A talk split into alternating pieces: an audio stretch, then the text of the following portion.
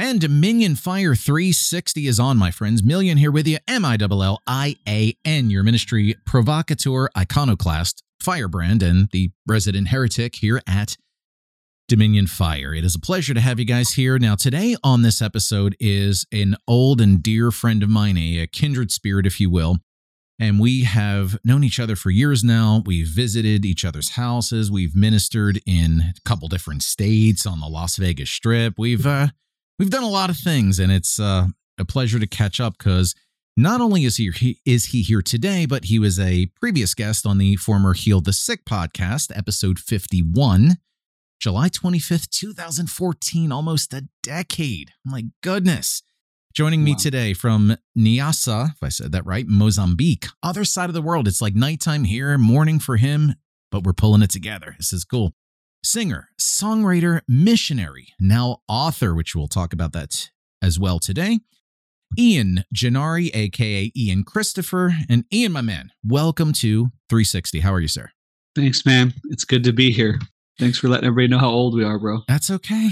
That's okay. We're eternal. Age doesn't matter anymore. Amen. That's right. That's right. That's another podcast yeah, too. I'm writing notes right now for that. So, listeners, before we uh, really dig in, just want to remind you if you had a chance to listen to the previous state of the podcast address, I gave you some information about the direction of the show. And remember, while you're here listening, the podcast is found on uh, iTunes, Stitchers, Stitcher, excuse me, TuneIn, Spotify, all the major podcast outlets. You can find this and the Heal the Sick if you want to check that out. Website is dominionfire.com. The prayer wall is dominionfire.com forward slash prayer.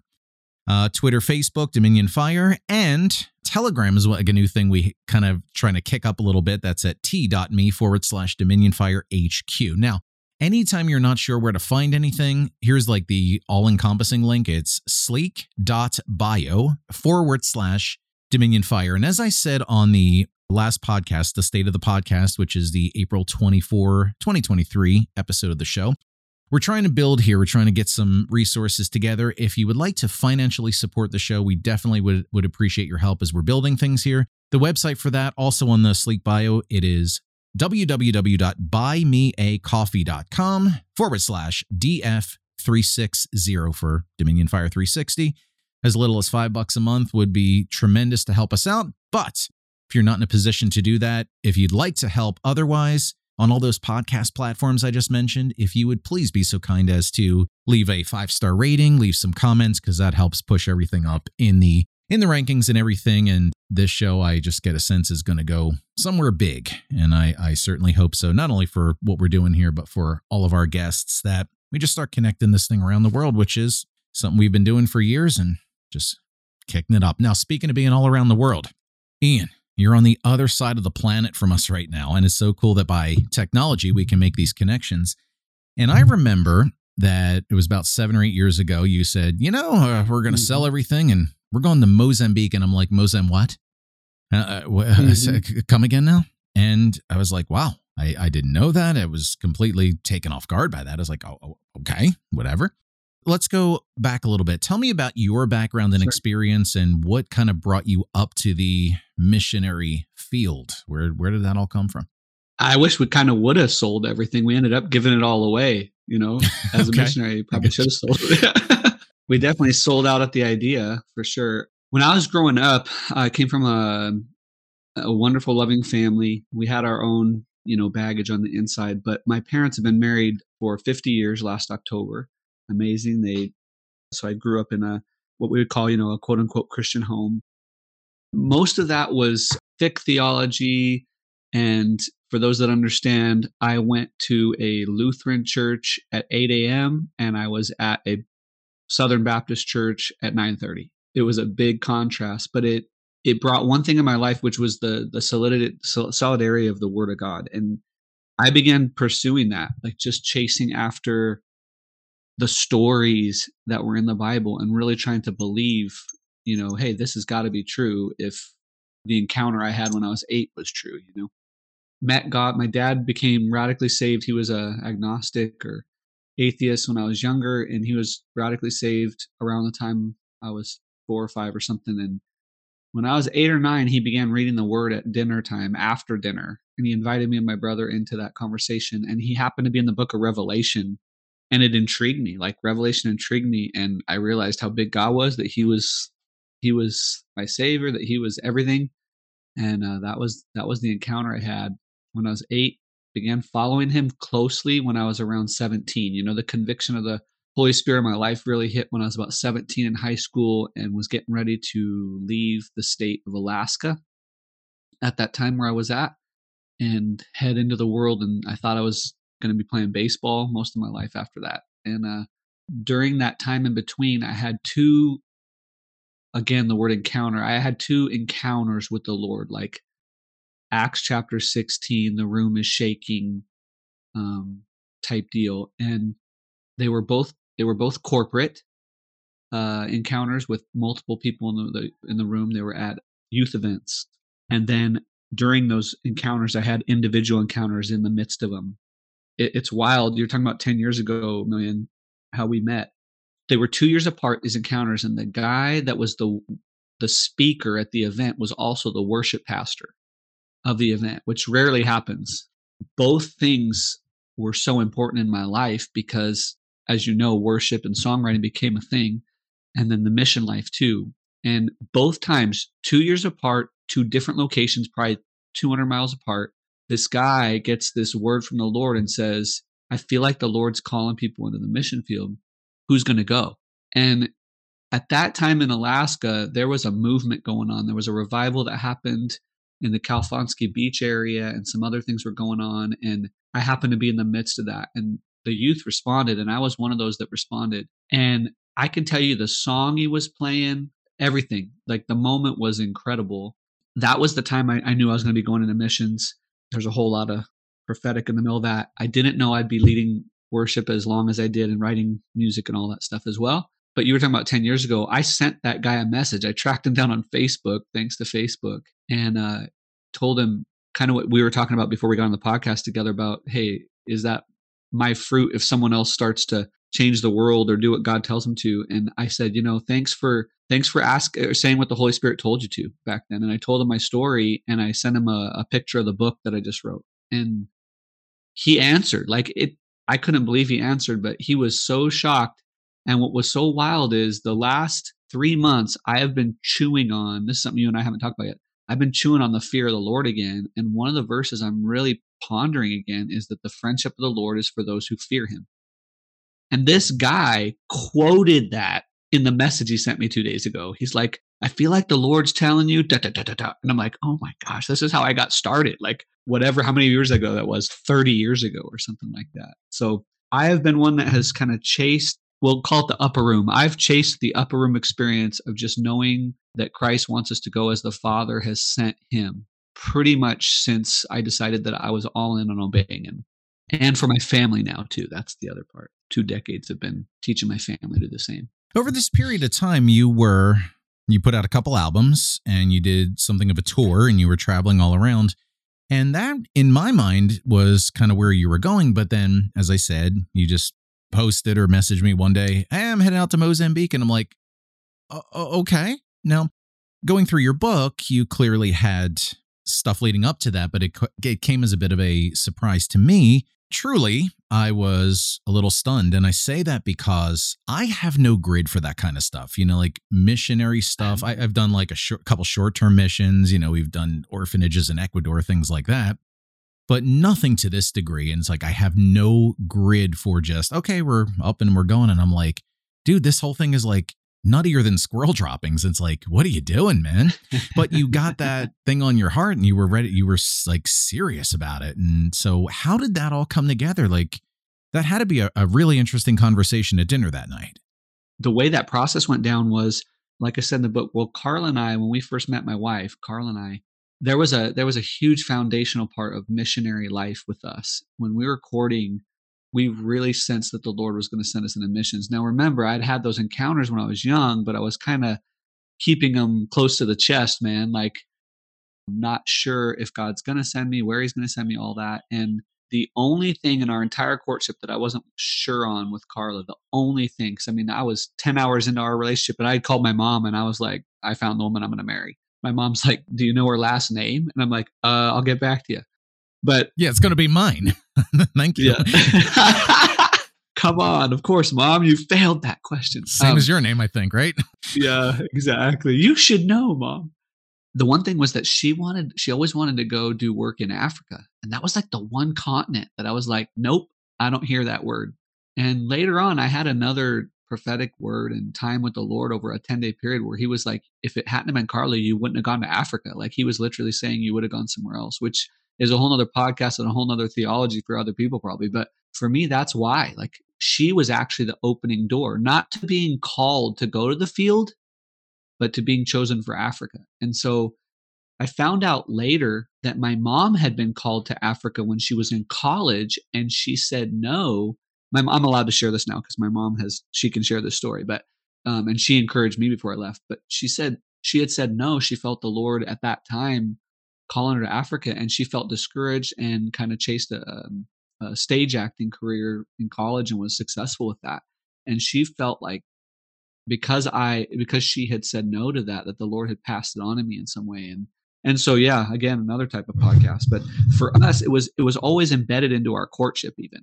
And then when it was, you know, 15 years goes by, three kids are born, two miscarriages along the way, marriage rockies, marriage highs, like, and then you think God's forgotten. Height of the music ministry that was a prophetic word that happened around the time of missions as well and i waited 13 years for that to take off but had been praying every day about it. Carla's nursing career was taking off. You know we were, you and i were in trace diaz so ministries were my kids and i they were hearing having dreams and visions every day like we were going out to walmart and seeing people sick healed every day like crazy stuff. And then the lord just breaks carla and i's heart and is like it's time and we had been waiting and waiting. We're like, man, we're like mid 30s now. You're going to send us to the mission field. It's like, God, where have you been? And man? yeah, like what happened? And I joke doing? with people now and Carla, like she was waiting for me. I think I had a maturity process to go through. She knew she was going to Africa to do what we're doing right now. Um, I mean, the physical walls of a clinic are going up right now because she had the vision when she was four. She didn't operate in the Holy Spirit the same way I did, but she never varied from that. And when we when we told our kids, Carla just is really patient with stuff like this. And so at that point, when we realized the Lord was beginning to mobilize us, she said, let's start talking to the kids at night. And our kids were at the time around four, four, six, and nine, I believe. And for a year, Carla started planting the seeds at the dinner table, basically. You know, we had been teaching them to hear from the Lord and to conversate with us about what their dreams were, what they were thinking, how they were hearing from him um, at young ages. I think two of the three had been baptized already, maybe just Tobiah at that point. Some had prayed over people, you know, so they were hearing from God. But we basically walked through a process for a year where Carla would challenge them with questions like, if God told us to leave the country and go somewhere else, what would we do? I think we were reading like Batterson's book about uh, circle your prayers or something just to kind of make it you know valid for them in the process of thinking through. And you know like kids do all personalities are different. Like tobiah was like well if god tells us to go we go. That's that's how tobiah is today. He gets words in like one word pictures and stuff. And jaden was like well i feel peace about it but and then a book of revelation later you know? More on jaden later because we're actually still in africa because of him hearing from the lord. And then gideon took like almost a full year. And his big fear at four was that he was going to be eaten by a cheetah. So I'm with him on that one. I was like, I don't want Africa and big cats. But that's what we did. We walked through for a year, conversating about what God might do, looking in the Word of God for answers, and letting them hear from the Lord. And when Gideon got his peace, when he said, I'm ready, without us prodding him, it was within 12 months we were we were on ground in Mozambique. Okay, so you set the stage you cleared out all your stuff, you gave your stuff away, and you went. So you get on the ground now, and that had to be just a totally wild experience because, you know, stranger in a strange land, what in the world's going on here? Culture shock. Once you got on the ground, like, how did you initially get set up? How did you start connecting with the locals and so on and so forth? So we went with a an incredible missionary out of uh, Bethel Church.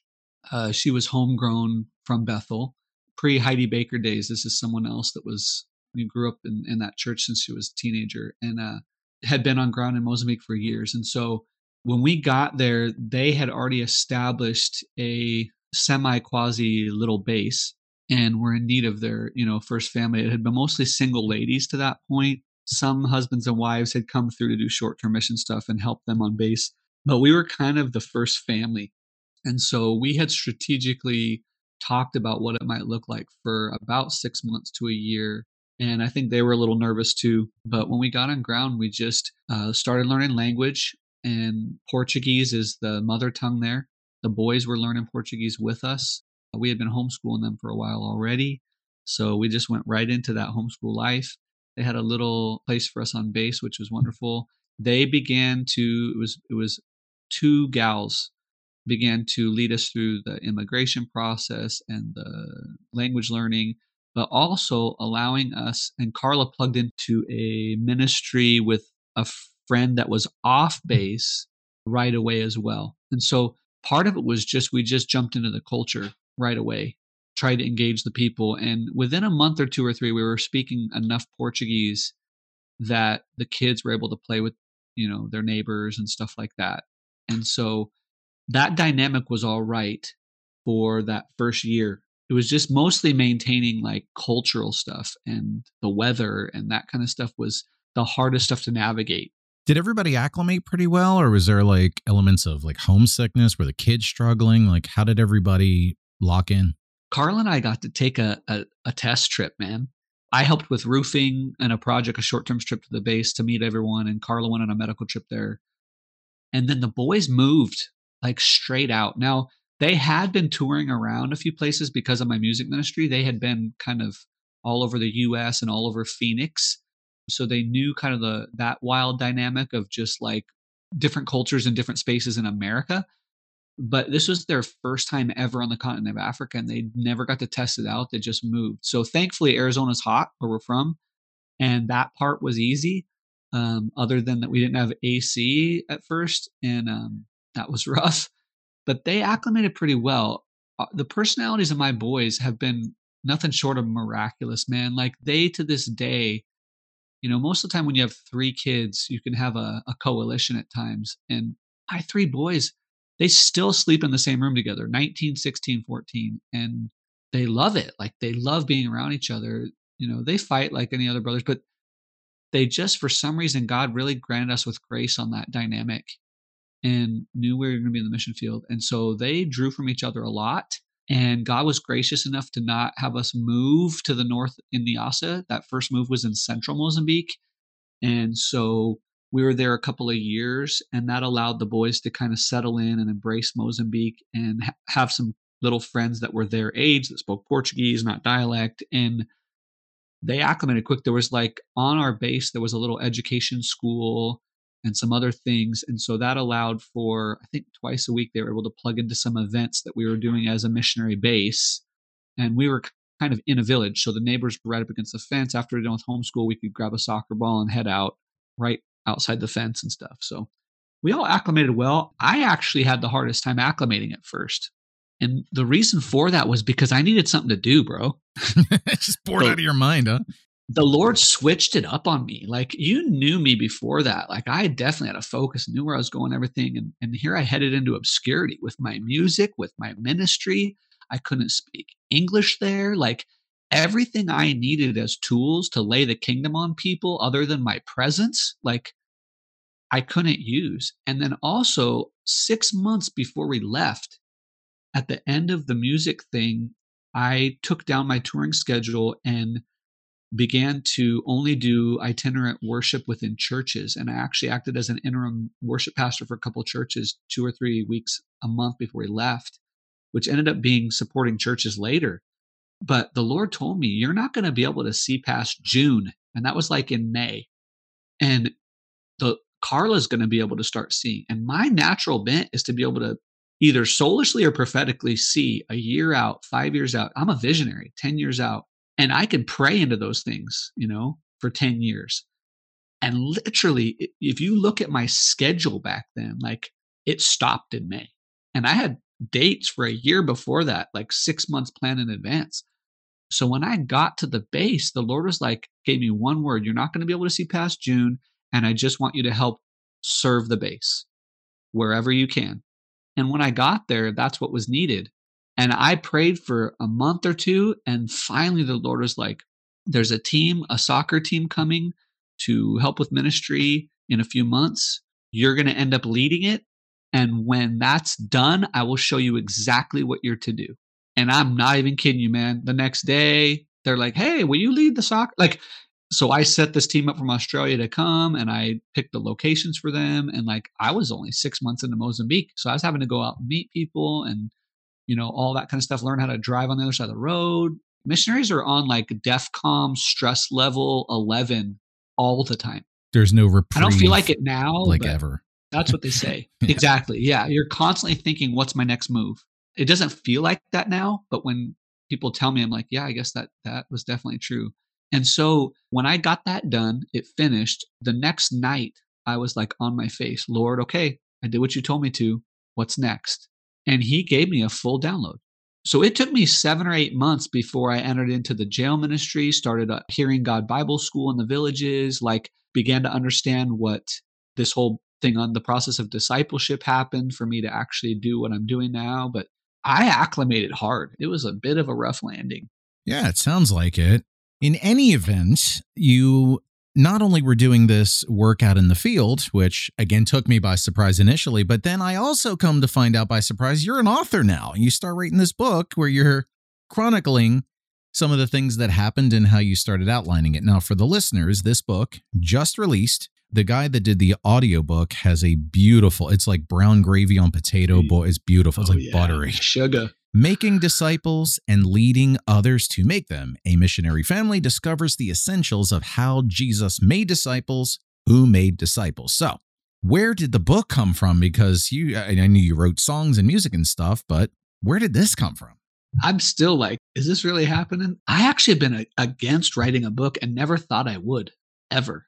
I'm an avid reader, a voracious reader, but I spent the better part of a decade in a in a business that the Lord had me create, became a vice president and all this stuff, and read leadership book after leadership book. And that's fine. Like I love reading, but I read hundreds of books, hundreds of books. It was like pattern of my life. And during that time, I kind of got a little tainted. Like I was like, there's a fine line between biblical leadership and just leadership, and us painting the picture as, oh, this is biblical leadership. And I don't mean to be super sarcastic, but I kind of do because I think we're exploiting the word leadership. And I have a lot of authors that are in biblical leadership. If you just tune me on on the podcast, I'm sorry, but that I respect highly. I just think it's a it's a topic that that is very we it's a thin line. And so I I actually have been against writing a book for a long time because I was reading the voice of man in every single level and it was pulling me away from the one voice that I had been wanting to hear my whole life. And when I when I stepped back into that, the Lord had me walk into a a time in my life where I literally did not read anything but the gospels. And that was the better part of a year and a half. It was about 2 years before we left for Mozambique, and I remember spending a year in John chapter 1 alone.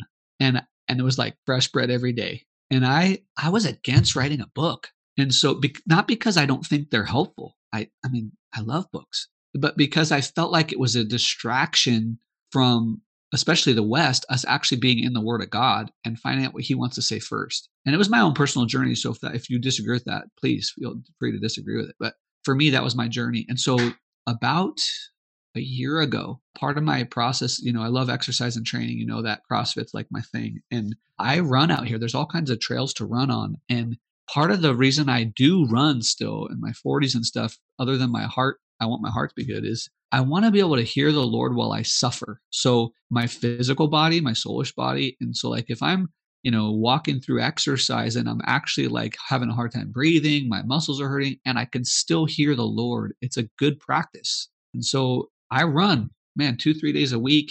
And one day I'm running, and the Lord, maybe not even a year ago, maybe six months ago, I thought this book came quick and I, I was like, Lord, lately I've been really thinking about writing books. Like I keep seeing Amazon KDP, I keep seeing this stuff, and it's intriguing, but I've been so against writing a book.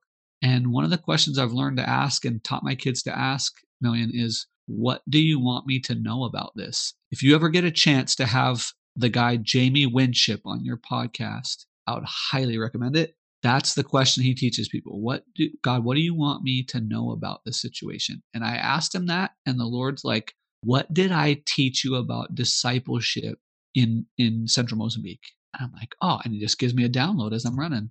And I'm like, Do you want me to write a book on that? He's like, I want you to share that. And I'm like, Are you sure you don't want to write a book on dreams and visions or justice or inheritance versus I, legacy? Something or, I like better, me.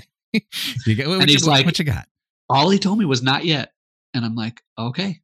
So what do you want me to do? And he said, I want you to search the words, the pure gospel, and making disciples. And I'm like, okay, that's like what you taught me. And I spent the next two, three months researching keywords and doing all that stuff you do. And when I when I put my hand to the keyboard for the first time, the Lord then showed me, He's like, I want this to be a a practical guide and memoir your stories. And the unique part is going to be that it's still ongoing. And a caveat to that is two things. One that you'll relate to because you, you definitely walked through a hard COVID time too, like I did. But one of the other caveats is we are literally seeing the book of Acts play out in our life, Millian. Like, I don't want to call it a movement yet amongst the Yao, but it's definitely the beginning of one. And um, there's a, a prophetic word the Lord gave me a few years back that was so strong while I was running that I had been prepared for this. So when the Lord said, I want you to write about it, I was like, well, that makes sense because it's ongoing, it's present. I dug a baptismal hole in my front yard like a crazy man because the Lord told me to in a Muslim in a Muslim province where they're like, "What the heck is this guy doing?" Yeah, and uh, yeah. is he digging graves out there? Is the white guy digging graves? his house is across from the graveyard, so maybe that's what he's doing. So that's how the book came to be. I was on a run and the Lord gave me permission and I just obeyed. I was like, okay. And he let me write it how I would write it, like you saw, like talking and telling stories, but also that teaching side of me, putting it into an administrative order, kind of like you when you teach on healing and stuff, like so that we can grab the the 12 year old from the youth group and walk out to the main strip and go, okay, do this, this, and this, and then believe. And that's what the book is. So, for the listeners, accordingly, let's set the scene here. Now, for those who may not be aware, if I had checked my geography on this, but in the southern part of Africa, you guys probably all know South Africa. So it's like the southeast, east coast Mozambique is where that is. In the area of Madagascar, if I recall correctly, where the uh, where the oceans, you know. Right. And so that is about where you landed. And again, literally the other side of the world from where I am. But you had a whole bunch of stories in this book. And what I alluded to earlier was that Ian commissioned me to do the voice or the audiobook, the voice for his audiobook, which was uh, gave me a chance to also read it and check it out. So I can attest to you the stories in there are really, really cool, which is why I definitely had to get them on the podcast. So back to Ian then.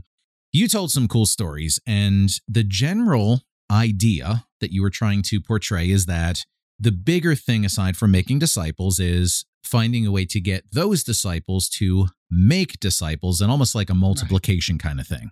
Like how you, right. I guess you would say, like duplicate. Is it duplicatable or replicable, however you want to term it?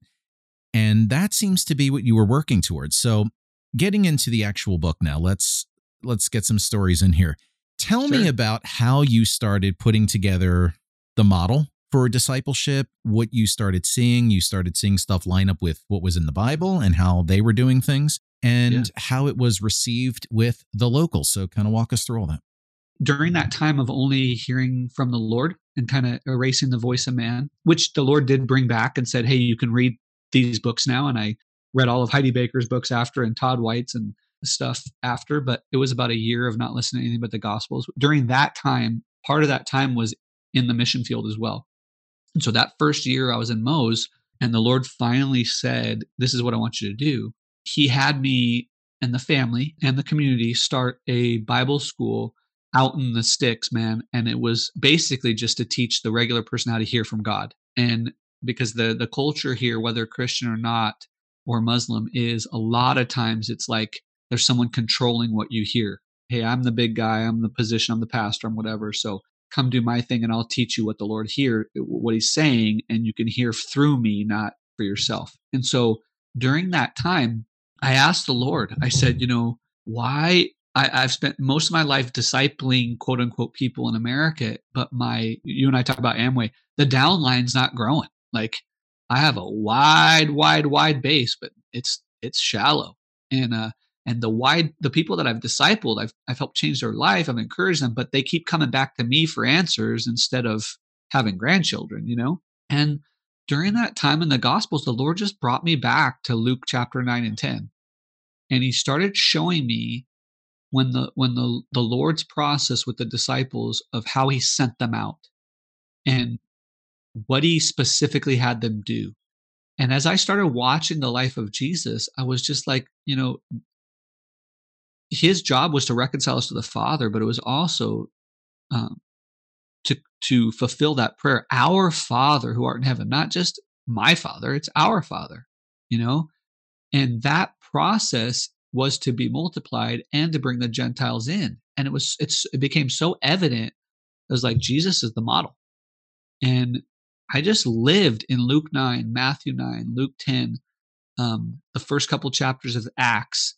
And then the Lord took me to John 20, and I just that I've lived there John 17, his prayer to the Father. What what does discipleship look like in that format? And um, you know the story of Vida in there, which is not his real name, but this Muslim kid, like that was my testing ground.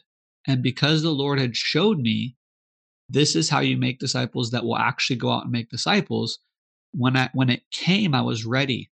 And what I found in the process was, and this is in the book, is that testing obedience is one of the key things um, to that process. And what I mean by that is asking someone to share what they've learned because it's good news, and then have them come back and tell you who they've shared it with, and then find out how they shared it, and then whether they would let you go to that house and be with them sharing it. In the context I'm in is a natural context for multiplication. So that's part of the the how. Something that I found quite poignant in sort of the message you were saying that I, I I'm definitely a believer in as well is that the truth necessarily can't be told as much as it has to be learned. And as you were saying earlier, you kind of more question them as opposed to just telling them what the story was. You basically led them to finding their own answers. And that seemed to be an effective mm. strategy from as best I could tell. So is that the case? Yeah, yeah, yeah. So that's a great next step actually. So in that obedience process, you know, you and I come from the West, which is mostly a direct teaching way of doing things. And um, now with media and social, that actually has has come back to bite us as we've seen, you know, in the West because we don't know why people are making the decisions they are, other than there's no model, they're being directly taught, and you know everything from the far side of stuff we're struggling with in the church transgenderism to people with assault rifles to all that political stuff some of it is just because i believe we we stepped out of a context of what you're saying of asking people questions to discover what the word of god is saying versus us just teaching them and so in the in this process with these disciples there's a story about in the book about vida in that situation with him the Lord told me when He asked me. This kid was a, a um, grew up in the Muslim faith and had basically like come to search out with me some answers on my family and said, you know, who's the great pro- who's the last great prophet? And so he asked the big question that everybody wants to know here: Is it Jesus or is it Muhammad? I basically was about to answer, and the Lord told me, ask him a question. I think I asked, if I remember, I asked him like, "Who do you say he is?" And I was like, oh, yeah, that's the scripture. And the Lord began to walk me through in that process ask him this, ask him this, ask him this. And I began to realize Jesus, that's what Jesus did. He constantly just asked questions to the Pharisees and to that. And because I've been in Mozambique now for eight years, that's the context here. The cultural context is usually a question format of discovery. And mostly because 90% of the population can't afford or doesn't have a good education on their own. And so they have to discover everything they learn, kind of like, you know, the old caveman process of ma- making a wheel, you know, like, oh, I can chisel this into a different shape. Like they, that, the question format's normal here. And so what I began to do was then I began to question the Lord and he began to answer. And for about two or three years, I discovered what we would call in the West the Discovery Bible Study Method or the Discovery Bible Group method or discipleship making movements or I discovered that before I knew they existed. And then a couple years later, a friend of mine was doing the same thing. We we flew to another country in Africa for a conference, and and then I had language for it. I'm like, oh my gosh, there's a whole community that God's telling people about in this way. And the gist of it is just that Jesus shows us the model. He is the model, and the majority of the time, that model is is discovery questions, and those discovery questions should lead them to the Father, not to the world, in the answers being in a Muslim country, because I actually didn't know that Mozambique was, I think you told me it's like 50 50. I, I actually didn't know that there was that large of a presence. How have you guys been received? Because, you know, there's a little bit of a, I don't know, of a misunderstanding or a apprehension about how Muslims react to things, but uh, what, what's your experience? And it can be like there were missionaries in the house we're in right now. There's been missionaries here for 50 years, 100 years before us. And some of them spent 10 years, 15 years here and only said the name of Jesus a couple times. And in my opinion, they they kind of soften the ground a bit. But in that story, you know, you know what you know. My own personality, you know me. What you get, see is what you get. And I tend to be a guy that shares stories and shares testimony. Part of my challenge during the COVID time was I wasn't able to share a whole lot of testimony, and I I gained my energy from that. And so that story of this guy Vida he happened to be Muslim in a context where there was few Muslims. It was mostly only animist and twisted Catholicism type thing where we were at in central Mozambique. And so the Lord prepped me with that story. So when we moved 500 miles north to a totally only Muslim population, like I came and you can barely see a church 50 miles from here. And I was a bit received, I think, because the Lord set me up on when we got here. If I'd have come in 50 years ago, I think I might have gotten killed by someone. But because the population has gotten a little bit more used to seeing white people, they weren't as fearful. And the house we moved into in the village we're in had a family in it. And so when they when I came, they began to ask us, you know, what why'd you come? What's your purpose and stuff? And so I just shared that story with them. I actually began with that story. Like hey, this is what happened to this young guy. He's now following Jesus.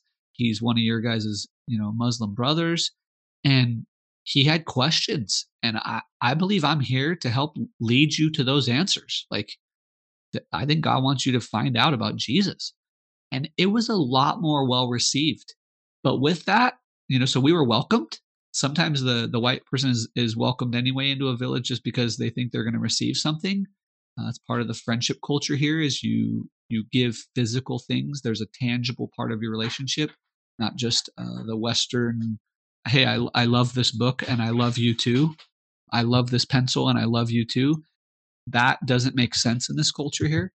There's a there's a response of sacrifice in some way usually, and so their false premonition of why we are here sometimes can actually be a good one because they think they're going to receive something.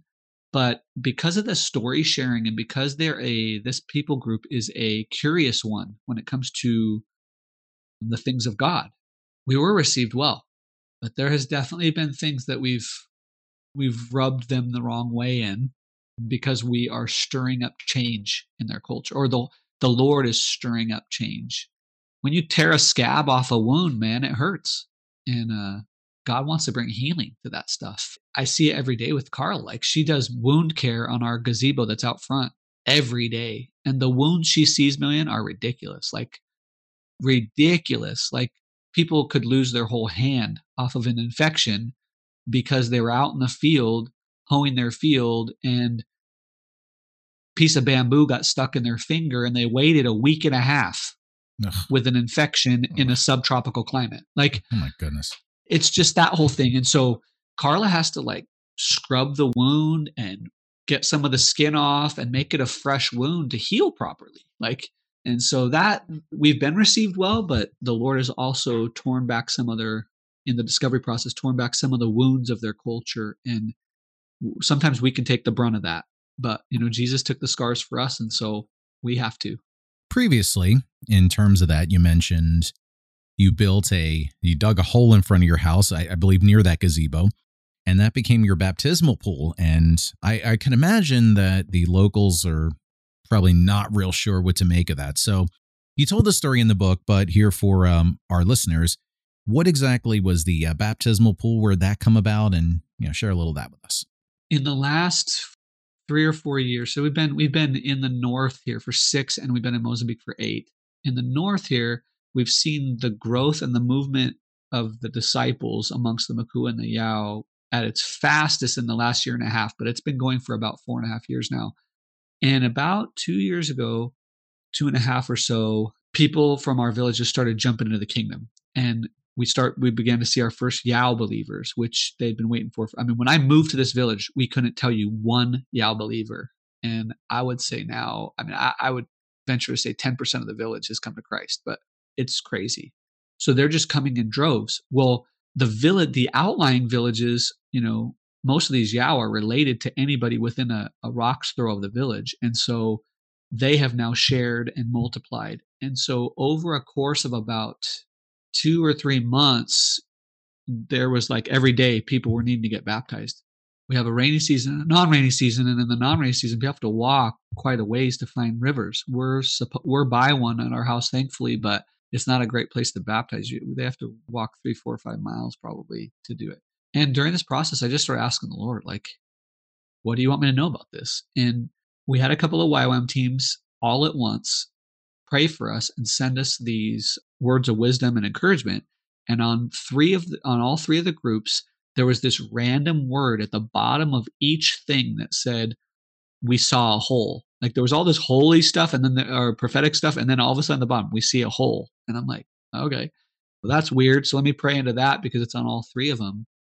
And as I was praying about it, I began to remember that my son Gideon had during one of our family discipleship times where we hear from the Lord together, he had painted a picture or drawn a, a picture or something and had said he saw uh, us in a hole baptizing people in our front yard, the Yao coming, all these young adults coming, and he was helping or whatever, and baptizing people in the front yard.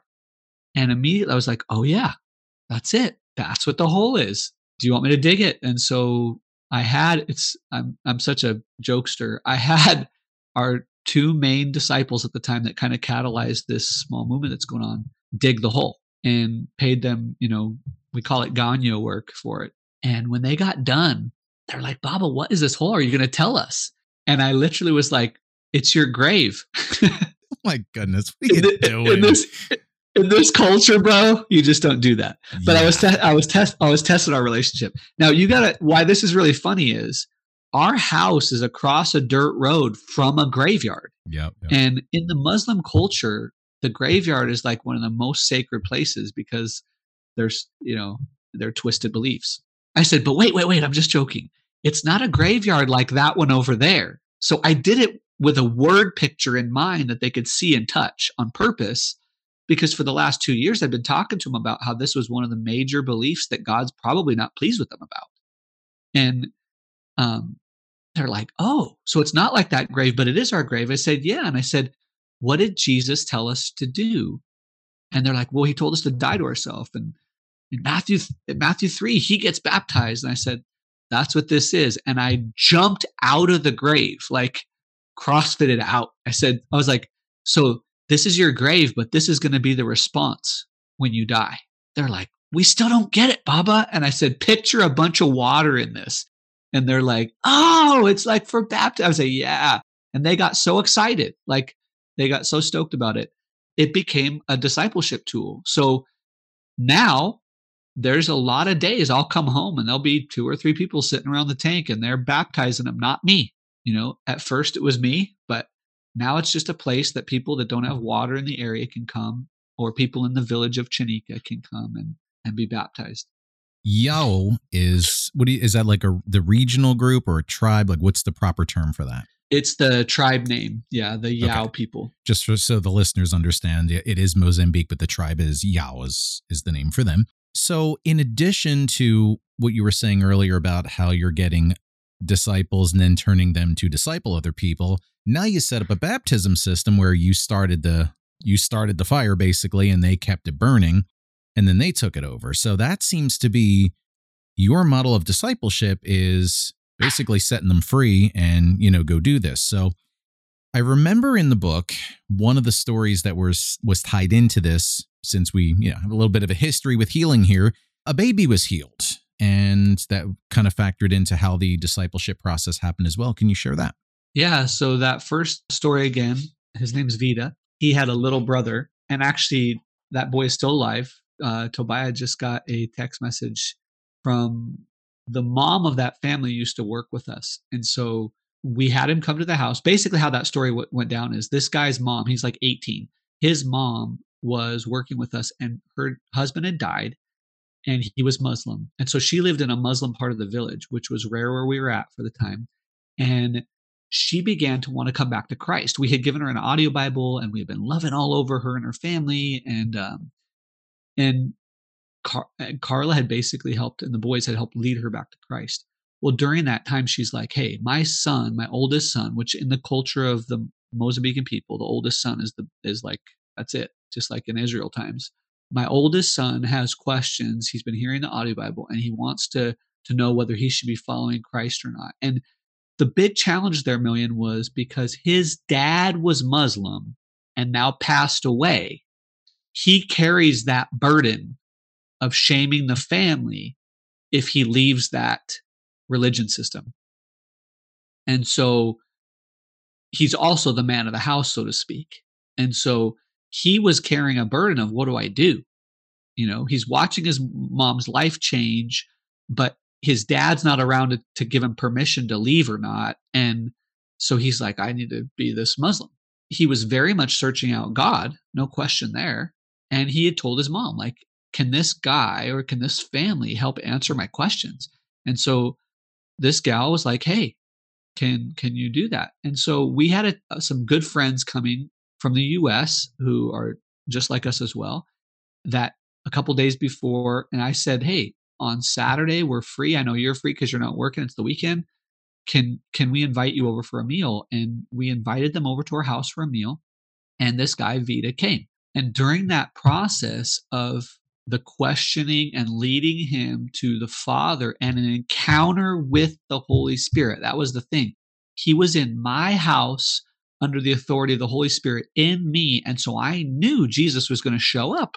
He was operating under that presence and it changed his life. And in the moment, his younger brother, which was like an infant at the time, was on his mom's back and coughing away. And we could tell he probably had malaria or something. And I could see in my friend that had come from America's eyes, like, are we going to pray for the sick here? Like, and we're like, I was like, yeah, we can do it. But based on this new guy's confession, let's have him pray for his brother. Let's have him lay hands on him. Because he had said, when I'm in your house, I believe Jesus is the Messiah. He's the great prophet. He's the great ending. Pro- it, it, the buck stops with him. And I said, well, if you if you sense that in the house, you believe that, like like Peter did, you're the Christ. Then you lay hands on your brother, and we'll agree with you, and you pray. And this guy prayed in Jesus' name over his brother the next morning or the day after he had come, because I had given him the assignment to go read the book of Matthew. And when he came back, he's like, My brother's fine. Like, my infant brother's fine.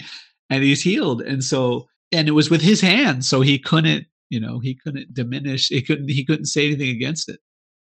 You had said that you were giving out audio Bibles. And that was actually something that caught my attention being a podcaster and an audio based guy. Is that because like of an illiteracy issue? Is it easier to do that? And like, what does that actually look like? Because I would think your like rural village in the sticks, but you have an audio Bible, which is, I guess, technology that wouldn't be expected there. So, how did that work?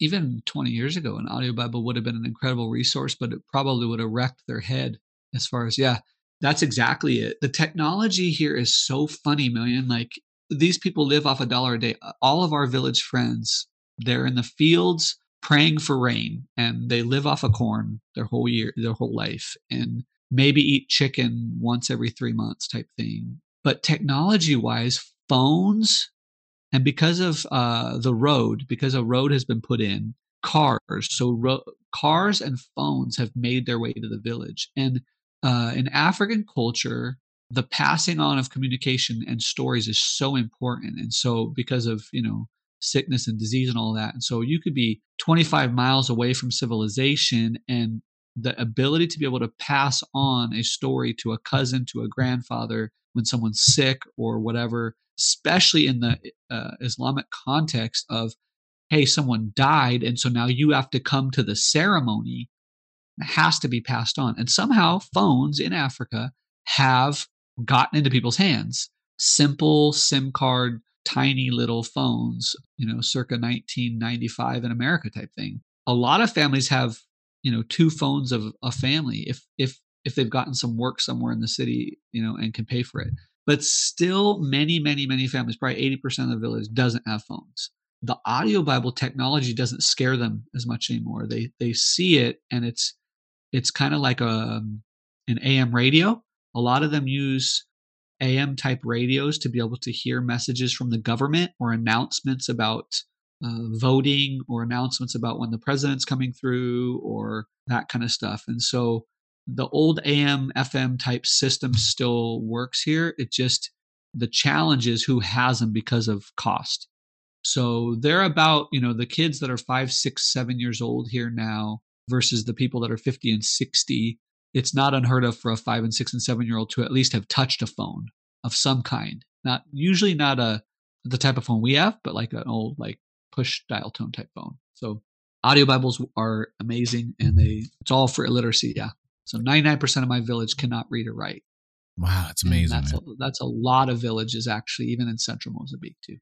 And it's cool that even in that situation, you could use technology to get the message across. So that that's super cool to me. Given the whole thing that you've done over this past, but eight years now or so. In a few words, let's get back to this here. The literal model for discipleship, like summarize it for us in, you know, succinctly as possible. What if somebody wants to just know what's the model? What do you have? Look at Jesus's life. Like that, that's my summary. What did he say? What did he ask of people and of his disciples? A lot of people turn to Matthew 28. And for me, I would say that too. Like, therefore go make disciples. But the model is Him. I believe we're supposed to share the gospel, ask them to accept it, tell them to share it, repeat. For me, it's just Jesus is the model. He is the model. He is the message. He is the method. If we ever question it, go back to Him. It sounds like you're almost like lighting a bunch of little tiny fires everywhere and just waiting for them to blow up in the, into big ones basically that that concept of getting others to pick up the ball and run with it seems to be a, a central part to that as well. Given these points, over this eight year period, if you had to look back at the whole thing, like the 30,000 foot view, how has it grown from where you started to where you are now, as far as how many like disciples have been made, how many groups have gotten together, or church plants that eventually grew out of it? From start till now, what's been the fruit of all this? So it's a two part it's a two part answer because in central Mozambique, when we moved, I don't know what the fruit is, starting with that guy Vida. When we when we ended up the Lord called us out of there, he was leading his own groups along with another disciple I had made. So he was already we were already third generation, maybe in the 20s or 25 type people. And I believe, I think we were in three different villages. And we had I had personally baptized a couple, and he had already baptized or taught between seven and 10. And then the Lord had me leave. Also, as a part of that, I had created, we, we had, the Lord had created that Bible school and hearing the Lord out in the sticks. And we had a community of 30 students graduate the first year. And then the next year it was around the same. And the third year was supposed to be the end of the kind of the whole discipleship process. And I didn't even get to finish that out Vida and my other guy, Antonio, are the ones that ended up helping steer that. And so in the central part, I don't even know. I won't know till I die. Could be, it could have stopped or it could have just kept going. The last I'd heard is Vida's married, has kids, and has been discipling people. The other guy, Antonio, ended up moving to a different region of central Mozambique and doing some other ministry stuff. But the the movement there, I don't know. In north where I'm at, to date, so lots has changed even since the book. I cannot keep up with the audio Bible demand right now. It's our biggest challenge. So, at last count, our farthest village, we have, I need to recount them, but I think it's around 20 villages over a 35 mile radius right now and growing. Two of those villages alone have over a hundred people showing up on a weekly basis throughout all the villages. And about every week I'm hearing of a new one getting planted. there's about I don't think I'm far off by saying about 400, 500 people showing up a week to discovery groups. At the last, this was two weeks ago, I sent one of our kind of Paul type disciples out with his other, some other disciples. And in two visits, they baptized 85 people. Like right now, every village that I know of that we have groups in, only 5% to maybe 15% of the ones that have been baptized have audio Bibles to actually grow individually. Otherwise, they're having to show up to group to hear the Word of God and to learn the Word of God in in kind of a family group format because the illiteracy is so high, and I can't get enough audio Bibles in their hands. So it's in the it's in the hundreds. Like we've baptized probably close to 300 in the last year, and there's you know four or five hundred people showing up on a weekly basis right now our actual y i have three ywam staff as well that i discipled before this whole yao thing that were makua. They have close to 10 villages that they're going out to weekly outside of the yao that are reaching the yao. And so it's just yeah it's multiplying beyond what i can even count at the moment. I'm trying to keep track of it. My job is actually i'm just sustaining resource getting them out transport wise i'm almost pastoring, you know, the and discipling the the group here in these two villages where I live and taking them to a mature deep level. Out of those groups, I would say two of them right now, maybe three, are operating as what I would consider an actual church plant. So they're they understand or are practicing communion. They have a generous giving lifestyle. They live in prayer. They have other leaders facilitating the group other than just one person. They can share their testimony. They have studied the seven commandments of Christ type thing. Um, so whether they're meeting in a building or under a tree, I would say they're actually operating as a church. You know, when I hear these stories, it really does blow the gaskets here because as I opened with, I, I, really don't have much of a grid for this kind of thing because, like, in our experience, we did a short term, I think it was like a week and a half, two weeks to like Ecuador. We went to a couple orphanages, and I'll tell you, it's it's fun. It's got its you know good parts to it, and then you reach like for me, I, I get that little attention span problem.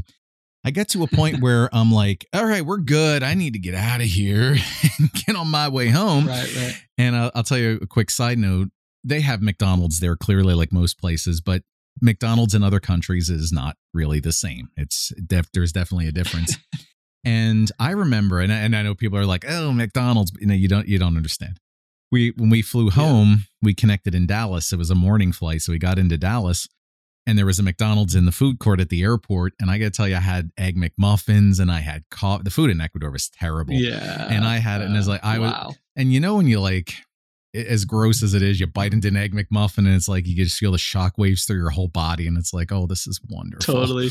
So it was I'm it was back. funny. Yes, yeah. So so in all of that, I, I just I guess my my question leading up to that is over eight years, clearly you're gonna have up and ups and downs. You're gonna have good and bad. You're gonna have a little of everything. It's life, like anything else. But what has been some of the struggles? What's been some of the bad stuff? I mean, has been a lot of times where you're ready to just throw your hands up and be like, "That's it, I'm out of here," or have you just kind of not thought about it? What's what's that part of the experience been like? Let me answer that. And then I also, when you were saying that, something clicked about the question you asked earlier about summarizing discipleship. Carla and I have have answered this question too. Like, hey, what's the one thing you'd want to leave with them? I would say this is a good summary of discipleship. Actually, um, what is God saying to you, and what are you going to do about it? Those two things summarized as if we could leave one thing with these people, it would be to teach them to hear from God for themselves. And why I'm saying that before the answer to your question is because I it's part of the answer to what have been some of the hard things we've gone through, right? Which is what you just asked. What are some of the the ups and the downs? Those are easy to say. Getting through the ups and the downs has been something the thing that I've practiced is what's helped. And so one of the things I, there's someone out here that needs to hear this one of the things that we want to leave, the main thing we want to leave with them is that teaching them to hear from the Lord. Because if they're illiterate, the one thing we need to be able to do is hear from the Lord. That's the one thing that Satan tried to steal from Adam in the garden and Eve was did he really say that? He was trying to tell them, you can't hear him. You're, you're not hearing correctly. The first thing God did was he said something. He said, let there be light. So, like, the point is that he's a speaking God and we need to hear him. Abraham, leave the country. Like the hearing part is such a big deal. And so one of the practices I've been practicing for over a decade now, maybe close to, eh, I don't even know, is getting up in the morning and asking the Lord what he wants to talk to me about. You know, saying, Good morning, Abba. Good morning, Abba, Father. Waiting for him to say good morning back. And then saying, Okay, what do you want to talk to me about today? And tuning my ear to hearing him. And if there's an instruction in it, doing it. And if there's a word to just be received, eating it, chewing it, swallowing it. And so there have been, I think what you asked is, what are some of the ups and downs, or did you just want the downs? Well, the struggles, the ups and downs. Has there been yeah. points you're ready to just throw your hands up and be like, "Dude, I'm out of here. I, have had enough." Like, what that part of it, you know, the, like the more the human yeah. side as opposed to the spiritual side. Yeah, Carla said that yesterday. no, the ups and downs. That's how I've gotten through them. Is I go back to those mornings. I go back to those journals. I go back to those times. I go back to the last thing God said to me, and I say, "Is it time to throw my hands up?" And if that doesn't line up, then I don't. But some of the simple up and downs that maybe just like the mom that has five kids in America and is like barely swimming right now that's listening to this, like, you know how many tires I've changed in the last year, bro? Like, I'm so sick of changing tires. I, I can't even tell you how many how sick I am of changing tires. Before that, I was sick of cars breaking down. And the Lord walked us through that, and we have a vehicle now that's brand new. And so I'm actually kind of happy I can change a tire that's a nice tire now. Before that, it was water. It took us, when we moved to the north, it took us 15 months 15 months to get a borehole drilled in our house and and so we had you know water's like the big essential like we had people from the village walking a mile to get us water and having to pay for buckets of water every day when i first moved the kids the first night we got into bed in central mozambique it was blistering hot and i'm laying there my kids are in the room together we're sweating not knowing how to deal with the heat and i literally stared at the roof and said what have i done out loud to Carla in the bed. What have I done? And that kind of that kind of just threads through. Three days ago, Gideon, my youngest, started having stomach pain, and Carla has has in her medical time and building a ministry figured out how to build relationship 100 miles north of us with the hospital there and some of the reason they even have an ultrasound machine is because Carla spent two years getting ultrasound machines from America to here. And my son, three days ago, started showing signs of appendicitis. And so we were able to go up there and get an ultrasound. But three years ago, if we'd had to take that same road, it would have taken us five and a half hours because we couldn't have gone more than 15 miles an hour because it was a dirt road with potholes the size of cars. Like a basic downer that we have every day of our life is we take we take a prophylaxis called Malarone to fight off malaria every day, bro. We've been doing that for four years. Well, Ian, that's a good thing that you can do that. Yeah, but it's four dollars a pill. So do the math on that expense. From practical to even spiritual, you shared with me, you were vulnerable with me about some of the issues on that last podcast that you put out, the state of the podcast where you were at.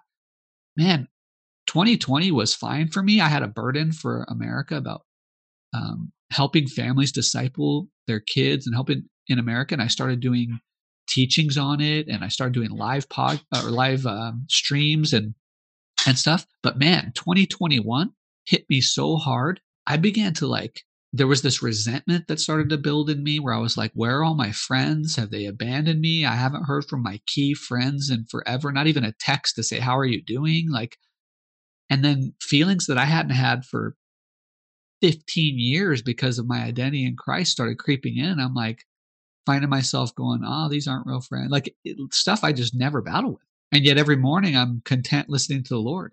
And man, that was a better part of a year and a half. I went through that trauma and feeling stuck and feeling resentful and feeling anger build towards people in the village of uh, injustices. And I had studied the topic of justice in the kingdom for years, but I was acting unjust to the people on the road because I got sick and tired of watching motorcycles go up and down our road and almost kill kids. I would stop the motorcycle in the road and just start yelling at the guy, like, What are you doing? There's kids in the road. Like, you want me to take you to the, like, crazy stuff. Like, the villagers were like, Yep, that white guy, the Azungu Baba Ian, he's lost it. He's been here too long.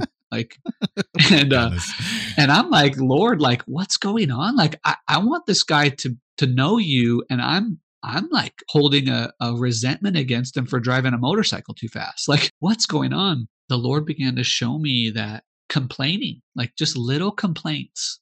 Oh, the electricity went out again today. Man, this company, they don't know what they're doing. Like little complaints here and there of venting because the missionary stress levels on DEFCON hmm. 4 all the time that I, I let I let complaining creep in. And when that happened, dude, the kingdom started departing from me. so, you know, the basically just the love of Christ towards others started going away and I just started going through the motions. And I think that's that's part of the ups and downs. Like the practical side of what we deal with on a daily basis can lead to an emotional swing that if we don't guard our heart, we can just be doing the missionary stuff and actually not doing it in love. When when the Lord revealed that, it affected all of us. My kids' identity, our identity. Yeah. So when the kids were younger, the practicals were how do I get electricity today? How do I get water? How do I how do I not break down driving 30 miles to the place where I need to get milk or whatever. And now since the kids are older teenagers, it's become the Yao village children are 15 and getting married and so they don't have friends anymore and so how do we keep a family posture of hearing from the Lord together? How do we deal with the emotions of what we're seeing going on in America while we're here? How do they communicate with others and not feel isolated and what's the calling on your life going to be because God called you to Africa individually but you're 17 now and so you're going to be coming out from under our tree and planting your own and so that's that's kind of a gamut of all of it. Earlier today i had a chance to grab coffee with a, a, new friend of mine from a local church here and we were chatting about stuff and the previous podcast that i did and if you guys haven't heard that state of the podcast address basically you got to go check that out it'll make a lot more sense. And uh, we were talking about that and he said something really really kind of that summarized the whole thing. He looked at me and said so you know what it's like to be human then huh i was like oh yeah. yeah. because eh, like in your case it's like yeah that's whether you're making coffee at your local church on sunday as part of the host team or you're on the other side of the world relocating with your family digging holes and you know making disciples you're still a human man you still go through these human things and we, I guess in ministry we always like to paint everything as you know hearts and flowers and mm-hmm. candy and everything's beautiful and rainbows and petunias and all that but you know, we are still human. We deal with a lot of stuff, man. And it's it's really relative to everyone. It's it's been quite the journey, especially especially go through the uh the 2020 COVID thingy all around the world. It, I think it really started to hit everyone in just very very unique ways. So, Ian, you've been eight years at this. What is the future? You're talking about dreams and visions, maybe another book coming, mm-hmm. or you heading home you're wrapping this thing up you're going to stay there for life what's uh what, what what's god leading you to? We don't have any plans. For those of you taking notes on any little uh, nuggets of godly wisdom if if we can call it that one of the things i lead my life by is how do we know what the next step is? If you don't know or you don't have peace you go back you go back to the word, last word god gave you. And unless he gives you as good or a better word do not deviate from the program Oh, that's um, good. I like that. I would challenge anyone in their life that that is a safe route. We don't have plans to go. Carla, my wife, is actually pioneering a a clinic called Raphael Clinic. It's actually more of a community center where she's going to focus on special needs children and uh, chronic patients, uh, which is what she does now. She has a, a mobile palliative care ministry that she's training up some Mozambicans in. And so across the road from us, about 500 meters from us, we are building a clinic in the village. The walls are going up right now. I am not a foreman. And so, one of you said ups and downs. That clinic has been a major up and down in my life, but praise God, it's going up. Resources are coming in for it. And she's hoping to create some sustainability in the village of compassion and mercy here with that. So, that's one of our practical things that is going to be at least a five to 10 year more of like us needing to be on ground, but we're open to whatever God wants to do with our kids heading out.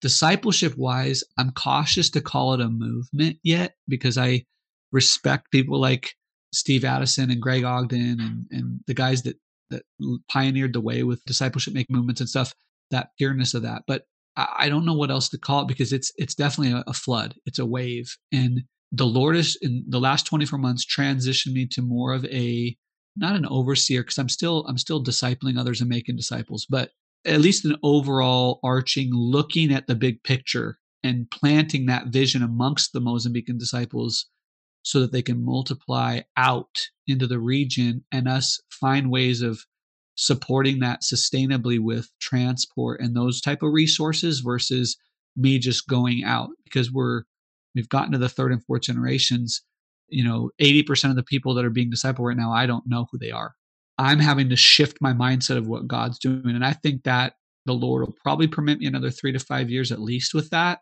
on ground where the disciples need me face to face with them maybe even in the in the hole in the front yard type thing but there's definitely a shift uh, of responsibility and painting the bigger picture. I'm pushing into discipling them in prayer, in corporate prayer now as well. I'm starting a new kind of a new chapter with that, and they're very excited about it. It will multiply much quicker because it's something that you can learn to do quickly versus needing the examples of that relational time that takes time. One of the things I say in the book is that the kingdom advances quickly, but relationships take time.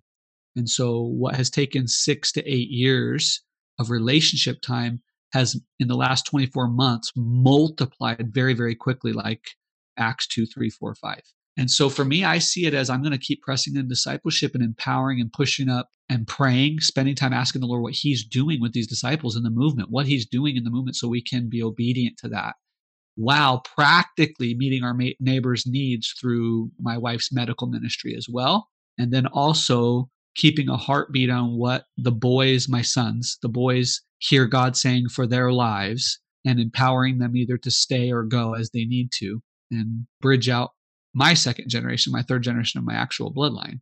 How are the so, kids uh, through this? Because they're getting to like, you know, grown up age now. They're starting to age out, I guess, of being kids per se. But are they still in for the long haul with you? Or are they deviating? They want to do something else? How's that shaping up? It seems like my oldest is going to hang around the country. He his desire is really to be married and to be pursuing what God wants him to do. But he also kind of grew up in both places and has a, a, a, major compassion and empathy for third world cultures now. So he doesn't really want, take this right, my American friends, but he doesn't really want to necessarily return back to America because of what he's seen there. He, he values his passport, he values his, his home country and, and what's going on. But I think there's a part of him that's like, the understanding him and what he's walked through, he I think he wants to be closer to this part of the this is what we're doing the kingdom here. Uh, he's also very very talented at media and so our filmmaking and stuff. And so I I'm we're playing it out. He's waiting on the Lord to see if the Lord brings someone into his life and or whether he needs to go to a vocational school or something like that. My second born is very much wanting to he's wicked smart man, like a lot like your son, and he wants to spread his wings. So he, I could see him heading out. He's very gifted musically, prophetically, in that scope, and so I could see him actually venturing out into America or to the West and doing some stuff that way. And my youngest just wants everyone to be together, man. He's so relational. So he's just actually just valuing while the brothers are still here, having, you know, family nights together and taco Tuesdays and playing games together and working out together and all that kind of stuff. So they're very impacted by what we've done as a family here.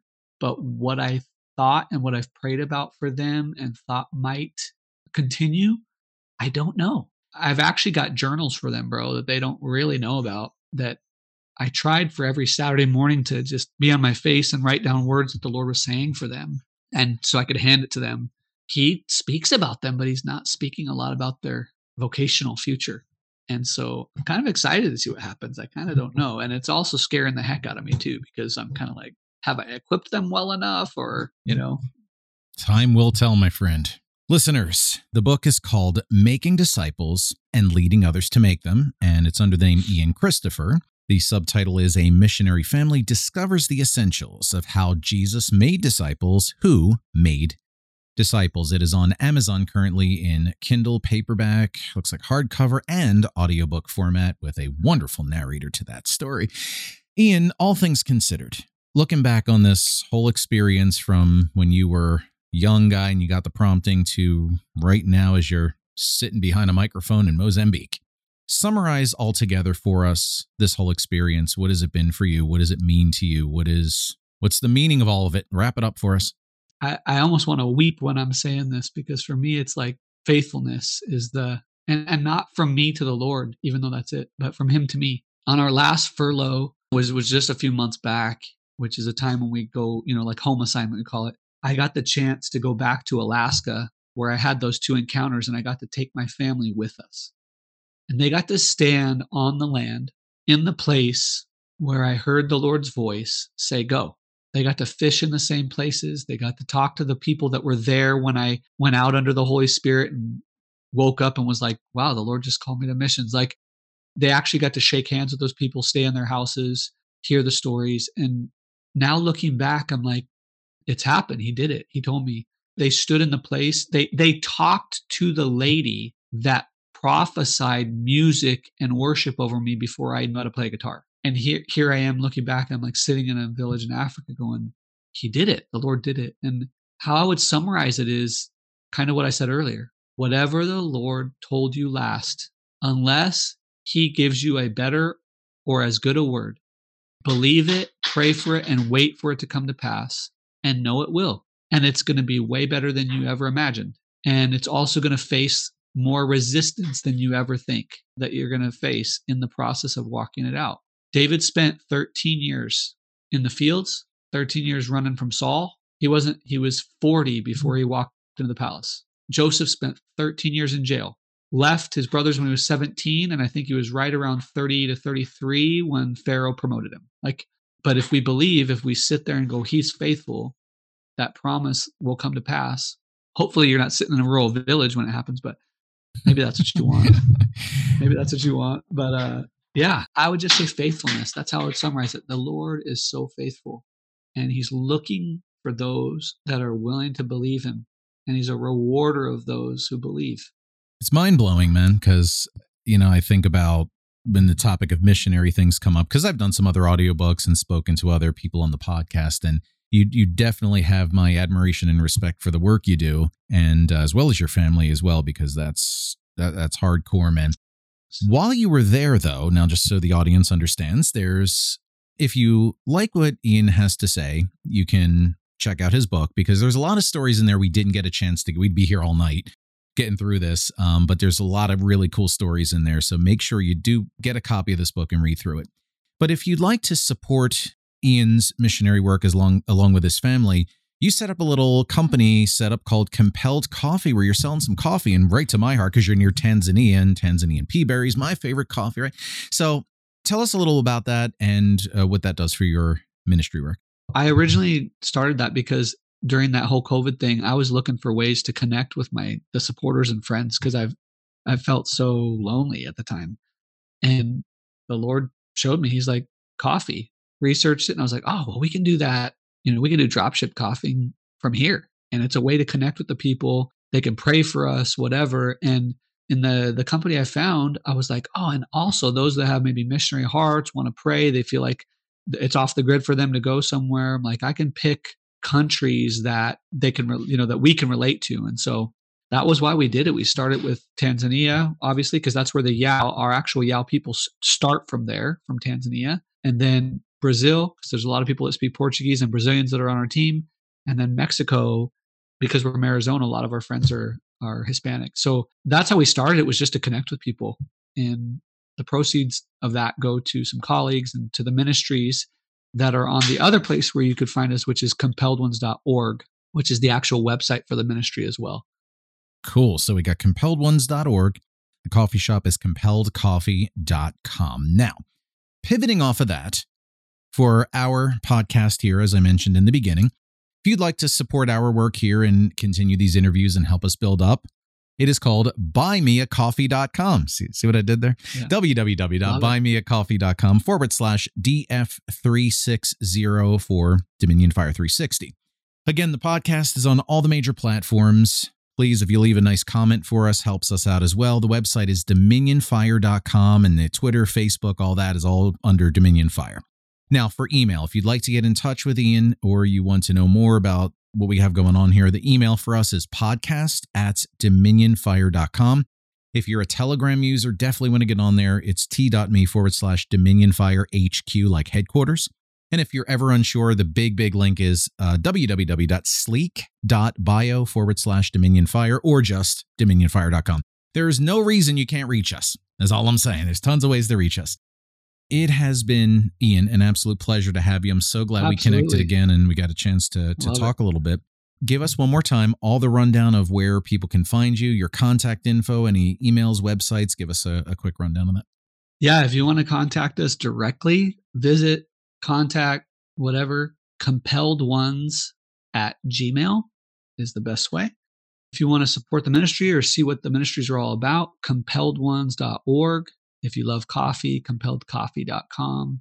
If you love music, Ian Kristofer Music on iTunes and stuff. All right. And as we wrap up here today, I want to give you sort of the last word here and the last uh, final thoughts on this whole thing. For someone that's listening that maybe was in a position you were, that maybe they're not sure, they want to do this, they don't know what to do, give us the final thoughts, the final rundown, the summary of what they need to do, what they need to know, and maybe encourage people a little bit. I would encourage whoever's listening to just focus on hearing what God's saying to you and then what are you going to do about it? I really feel like that's that's what he he came to reconcile us to the Father because we stopped hearing from him. He wants you to hear the Father over you. He wants to hear what that call is in your life. You were purposed. He said yes to you in the womb. You're standing, listen, or hearing this, sitting, hearing this podcast because He chose you. I think that's everywhere. You said million. We're all kind of.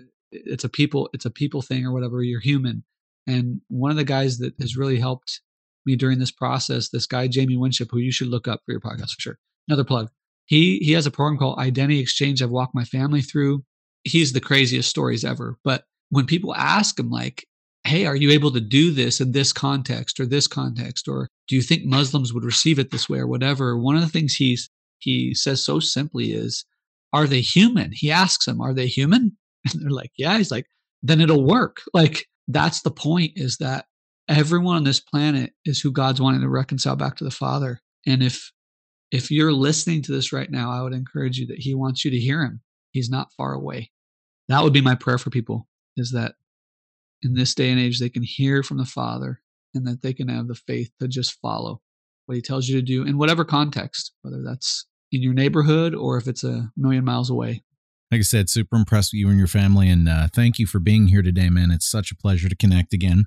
Listeners, uh, Again, dominionfire.com for all our work. We're going to continue recording shows. I got quite a few more lined up, so we're going to keep bringing you content. And uh, we appreciate you being here with us. Thank you so much for everything. Thank you so much for hanging out, especially on these long shows. And uh, we're definitely grateful for you. So, as we say here at our ministry every time, boom goes Yeshua. And we're going to see you guys next time. Thank you.